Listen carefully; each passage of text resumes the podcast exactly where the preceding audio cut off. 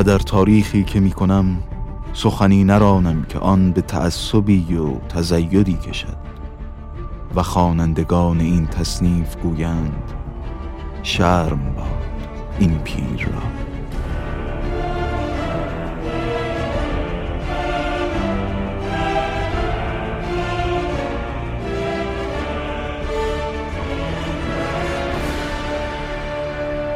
مرض وبا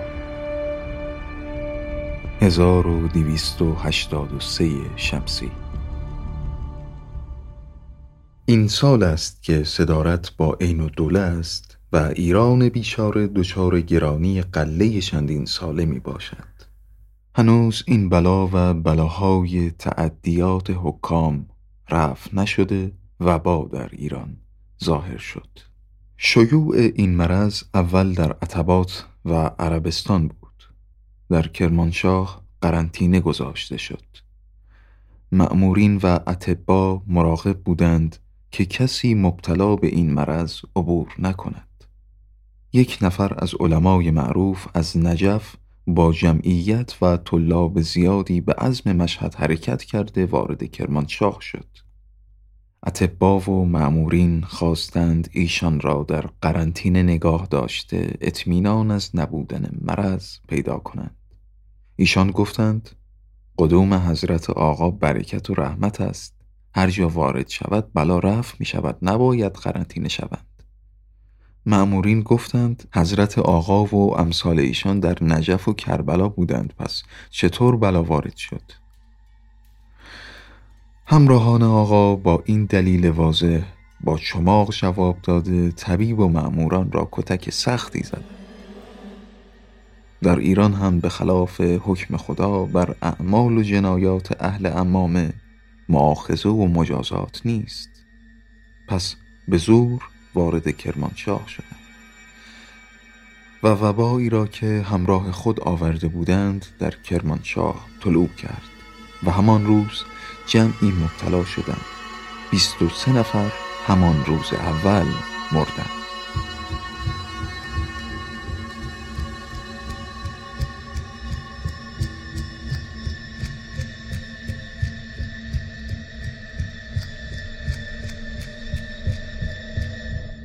همراهان حضرت آقا متفرقاً به بروجرد و اصفهان و همدان و سایر جاها رفتند و مردم که آن چماق را دیده بودند دیگر جلوگیری نکردند و وبا به همراه ایشان به هر جا که وارد شدند ظاهر شد.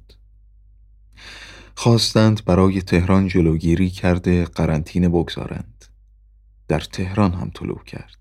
با این کثافت و بیپرستاری و نبود مریضخانه وبا بنای کشتار گذاشت. مردم دچار وحشت شدند.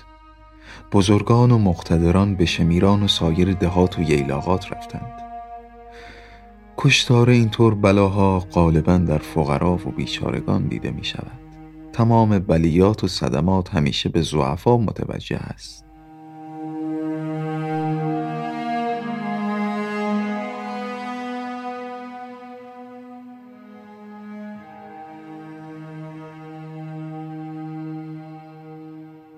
من مدتی مریض بودم.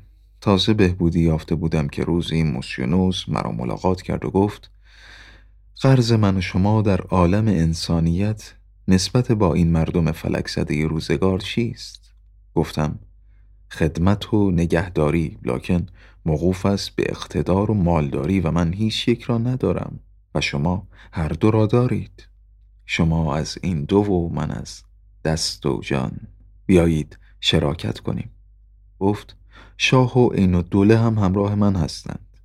باید مریضخانه ترتیب داد و مریضخانه در جایی باشد که آب پاک و هوای خوب داشته باشد.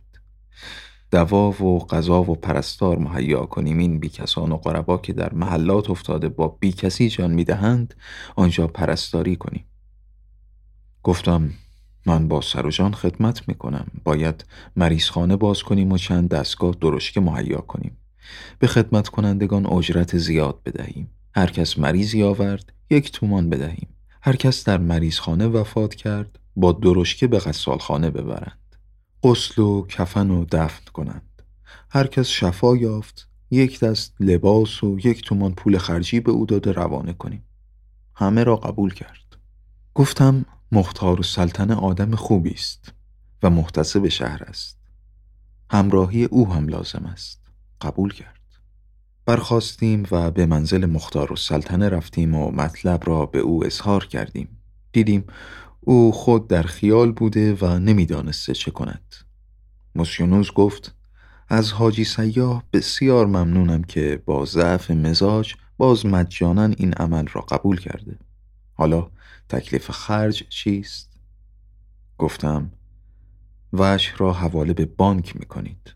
برای اطمینان من خودم در سر کار کارکنان گردش کرده به کارشان واداشته هر خرج را لازم دیدم قبض را من امضا میکنم. قرار بر این شد و برای کرایه عمارت و تهیه اسباب همان ساعت یک هزار تومان به مختار السلطنه داد. فیلسوف السلطنه میرزا عبدالرحیم را که تازه از قرنطینه قم آمده بود به ماهی دویست و پنجاه تومان اجیر کردیم و تمام اسباب را همان روز مهیا نمودیم. شب من به خانه برگشتم. چون خودم طاقت کار نداشتم به پسر ارشدم همایون که در گمرک خدمت می کند گفتم فرزند در این عمل خیر باید تو به من مدد کنی. میدانی من طاقت دوندگی ندارم. رسیدگی از من و دوندگی از تو. باید با کمال جرأت با درشکه گردش کنی. هر جا مریضی افتاده یا بیکس یا نادار دیدی به مریضخانه بیاوری و هر چه نزدش باشد صورت گرفته اسم و وطن و همه مشخصات او را نوشته ضبط کنی و خودش را به مریضخانه بسپاری و هر یک مرد به قصالخانه باید برسانیم و بستگانش را اطلاع دهیم. اگرچه کار جان است و خطرناک لکن خودت را وقف این کار خیر کن و به خدا واگذار. او گفت خاطر جمع باشید من نمی ترسم و حاضر به این خدمت هستم لکن در گمرک خدمت دارم. باید از موسیونوز اجازه بخواهید. من موسیونوز را دیده اجازه خواستم. او هم خیلی خرسند شد. گفت کمال اطمینان را به همایون دارم. من هم این فرزند را دعای خیر کردم و به مداوا و دوا و خدمت خدمتکاران و پاکی مریضان رسیدگی می کردم. به خانواده خودم هم دستور دادم که هیچ چیز را خام نخورند و کاملا بر طبق گفته اطبا رفتار کنند و با مردم معاشرت نکنند.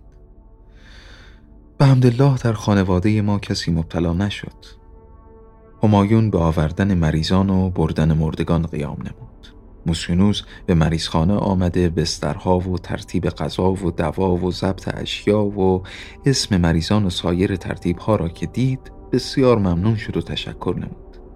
مختار السلطنه کاملا مشغول کار بود و چون معلوم شد نعشی را در قناتی انداختند که کار یک درشکچی بوده که به قصالخانه نرسانده از این بابت مقرر کردیم درشکچی که نعش را میبرد از قصالخانه قبض وصول میآورد. شب عدد اموات را با قبض مطابقت می کردیم. اموات مریضخانه و غیر مریضخانه را که حمل می نمودند به بسیاری از غربا و بیکسان دلم سوخت. از همه بیشتر حال جوانی بر من مؤثر شد.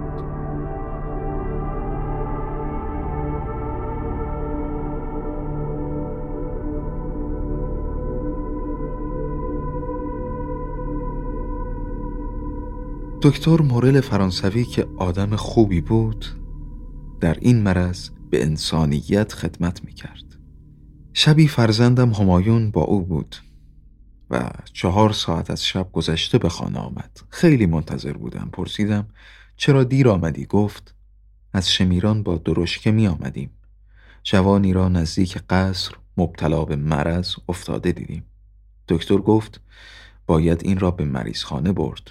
تو در نزد او بمان. من در شهر پیاده شده یک درشکه بفرستم که او را به مریضخانه برسانید. من در نزد جوان ماندم. چون درشکه را آوردند نتوانستیم مریض را بی کمک کسی به درشکه بگذاریم.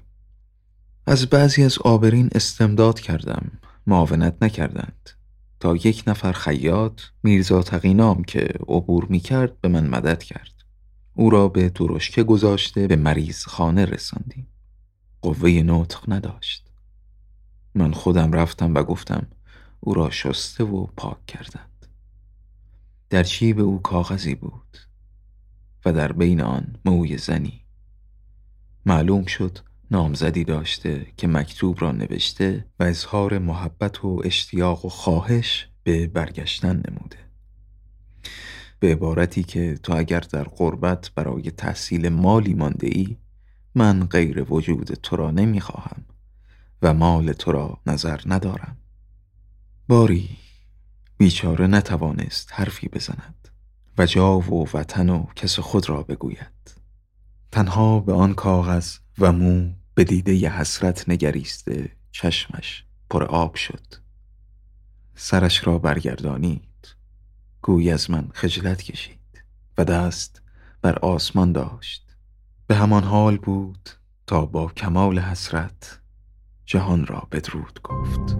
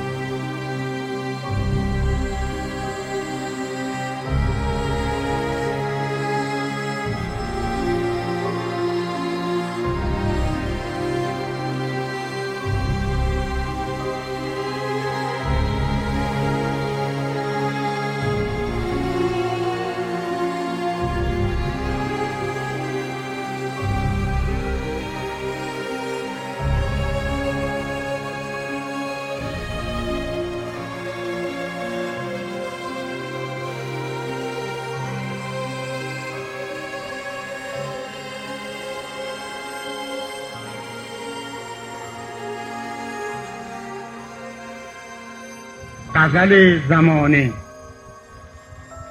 نغمه در نغمه خون قلقله زد، تندر شد شد زمین رنگ دگر، رنگ زمان دیگر شد. چشم هر اختر پوینده که در خون میگشت، برق خشمی زد و بر گرده شب خنجر شد. شب خود کامه که در بزم گزندش گل خون زیر رکبار جنون جوش زد و پرپر شد.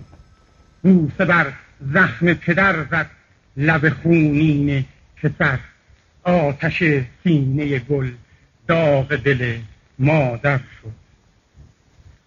روی شبگیر گران ماشه خورشید چکی، کوهی از آتش خون موج زد و سنگر شد. آن که چون غنچه ورق در ورق خون میبست، شعله زد در شفق خون، شرف خاور شد. آن دلاور که قفس با گل خون می آراست، لبش آتش زنه آمد، سخنش آذر شد. آتش سینه سوزان نواراستگان تاول تجربه آورد، تب باور شد. وه که آن دلبر دل بافته، آن فتنه سرخ رهروان را ره شبگیر زد و رهبر شد. عاقبت آتش هنگامه به میدان افکند، آن همه خرمن خون شعله که خاکستر شد.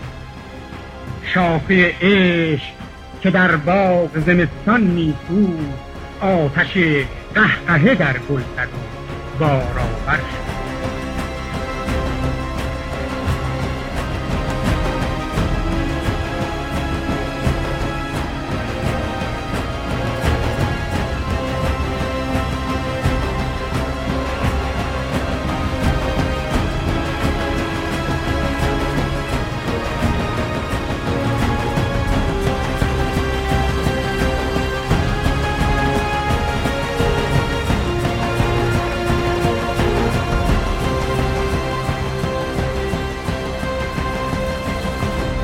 پدرم قیشک میداده، خدا رحمتش از دنیا رفته به دست من رسید. پدر پدر بزرگم، سینه به سینه ما میتونستیم. ما این قیشک به صورت گوشی میزنیم. ساز اصیل سنتی قیشک سیستان در تمام دنیا ساده مشخص است. یعنی قیشک سیستانی دوازده تا سی میخوره و قواره و قد و قارشون از سازه دیگه فرق میکنن، ولی کوچیک هستن سازشون. منتاش من ساخت این ساز خودم میسازم، سازنده این ساز خودم هستم، از اینجا ساز تیار نمیکنیم.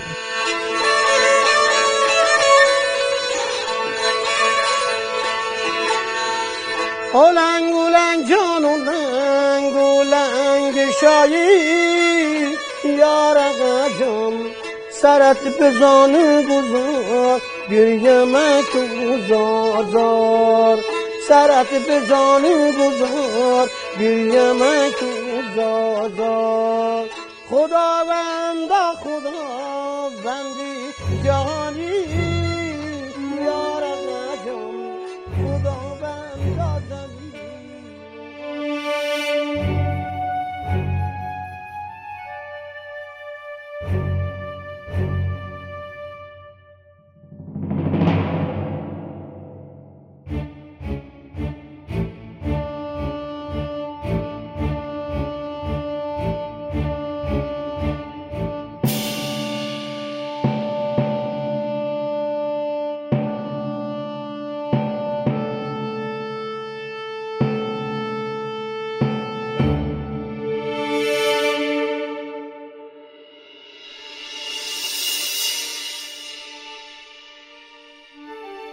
فتاده تخت سنگ آن سوی تر انگار کوهی بود و ما این سو نشسته خسته انبوهی، زن و مرد و جوان و پیر، همه با یکدیگر پیوسته لیک از پای و با زنجیر.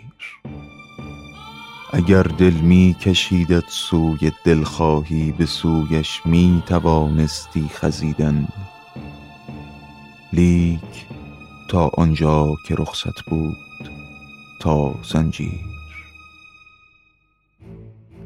ندانستیم ندایی بود در رؤیای خوف و خستگی هامان و یا آوای از جایی کجا هرگز نپرسیدیم. چنین می گفت فتاد تخت سنگان سوی و از پیشینیان پیری بر او رازی نوشته است، هر کس تاق هر کس جفت. چنین می گفت چندین بار صدا وانگاه چون موجی که بگریزد ز خود در خاموشی می خفت. و ما چیزی نمی گفتیم و ما تا مدتی چیزی نمی گفتیم. پس از آن نیز تنها در نگهمان بود اگر گاهی گروهی شک و پرسش ایستاده بود و دیگر سیل و خیل خستگی بود و فراموشی و حتی در نگهمان نیز خاموشی و تخت سنگ آن سو افتاده بود. شبی که لعنت از مهتاب می بارید و پاها من ورم می کرد و می خارید، یکی از ما که زنجیرش کمی سنگین تر از ما بود لعنت کرد گوشش را و نالان گفت باید رفت. و ما با خستگی گفتیم لعنت بیش بادا، گوش من را چشم من را نیست، باید رفت. و رفتیم و خزان رفتیم تا جایی که تخت سنگ آنجا بود. یکی از ما که زنجیرش رهاتر بود بالا رفت، آنگه خواند: کسی راز مرا داند که از این رو به آن رویم بگرداند، و ما با لذتی بیگانه این راز غبارآلود را مثل دعایی زیر لب تکرار می‌کردیم. و شب شط جلیلی بود پرمحتاب. هلا یک دو سه دیگر بار، هلا یک دو سه دیگر بار، عرق ریزان عزا دشنام گاهی گریه هم کردیم. هلا یک دو سه زینسان بارها بسیار. چه سنگین بود اما سخت شیرین بود پیروزی، و ما با آشناتر لذتی هم خسته هم خوشحال، ز شوق و شور مالامال. یکی از ما که زنجیرش سبکتر بود به جهد ما درودی گفت و بالا رفت، خط پوشیده را از خاک و گل بسترد و با خود خواند و ما بیتاب. لبش را با زبان تر کرد، ما نیزان چنان کردیم و ساکت ماند. نگاهی کرد سوی ما و ساکت ماند. دوباره خواند، خیره ماند، پنداری زبانش ماند. نگاهش را ربوده بود ناپیدای دوری. ما خروشیدیم: بخوان. او همچنان خاموش. برای ما بخوان. خیره به ما ساکت نگاه میکرد. پس از لختی در اثنایی که زنجیرش صدا میکرد فرود آمد. گرفتیمش که پنداری که می افتاد نشاندیمش. به دست ما و دست خیش لعنت کرد. چه خواندی‌هان؟ مکید آب دهانش را و گفت آرام. نوشته بود همان: کسی راز مرا داند که از این رو به آن رویم بگرداند. نشستیم و به مهتاب و شب روشن نگاه کردیم و شب شط علیلی بود.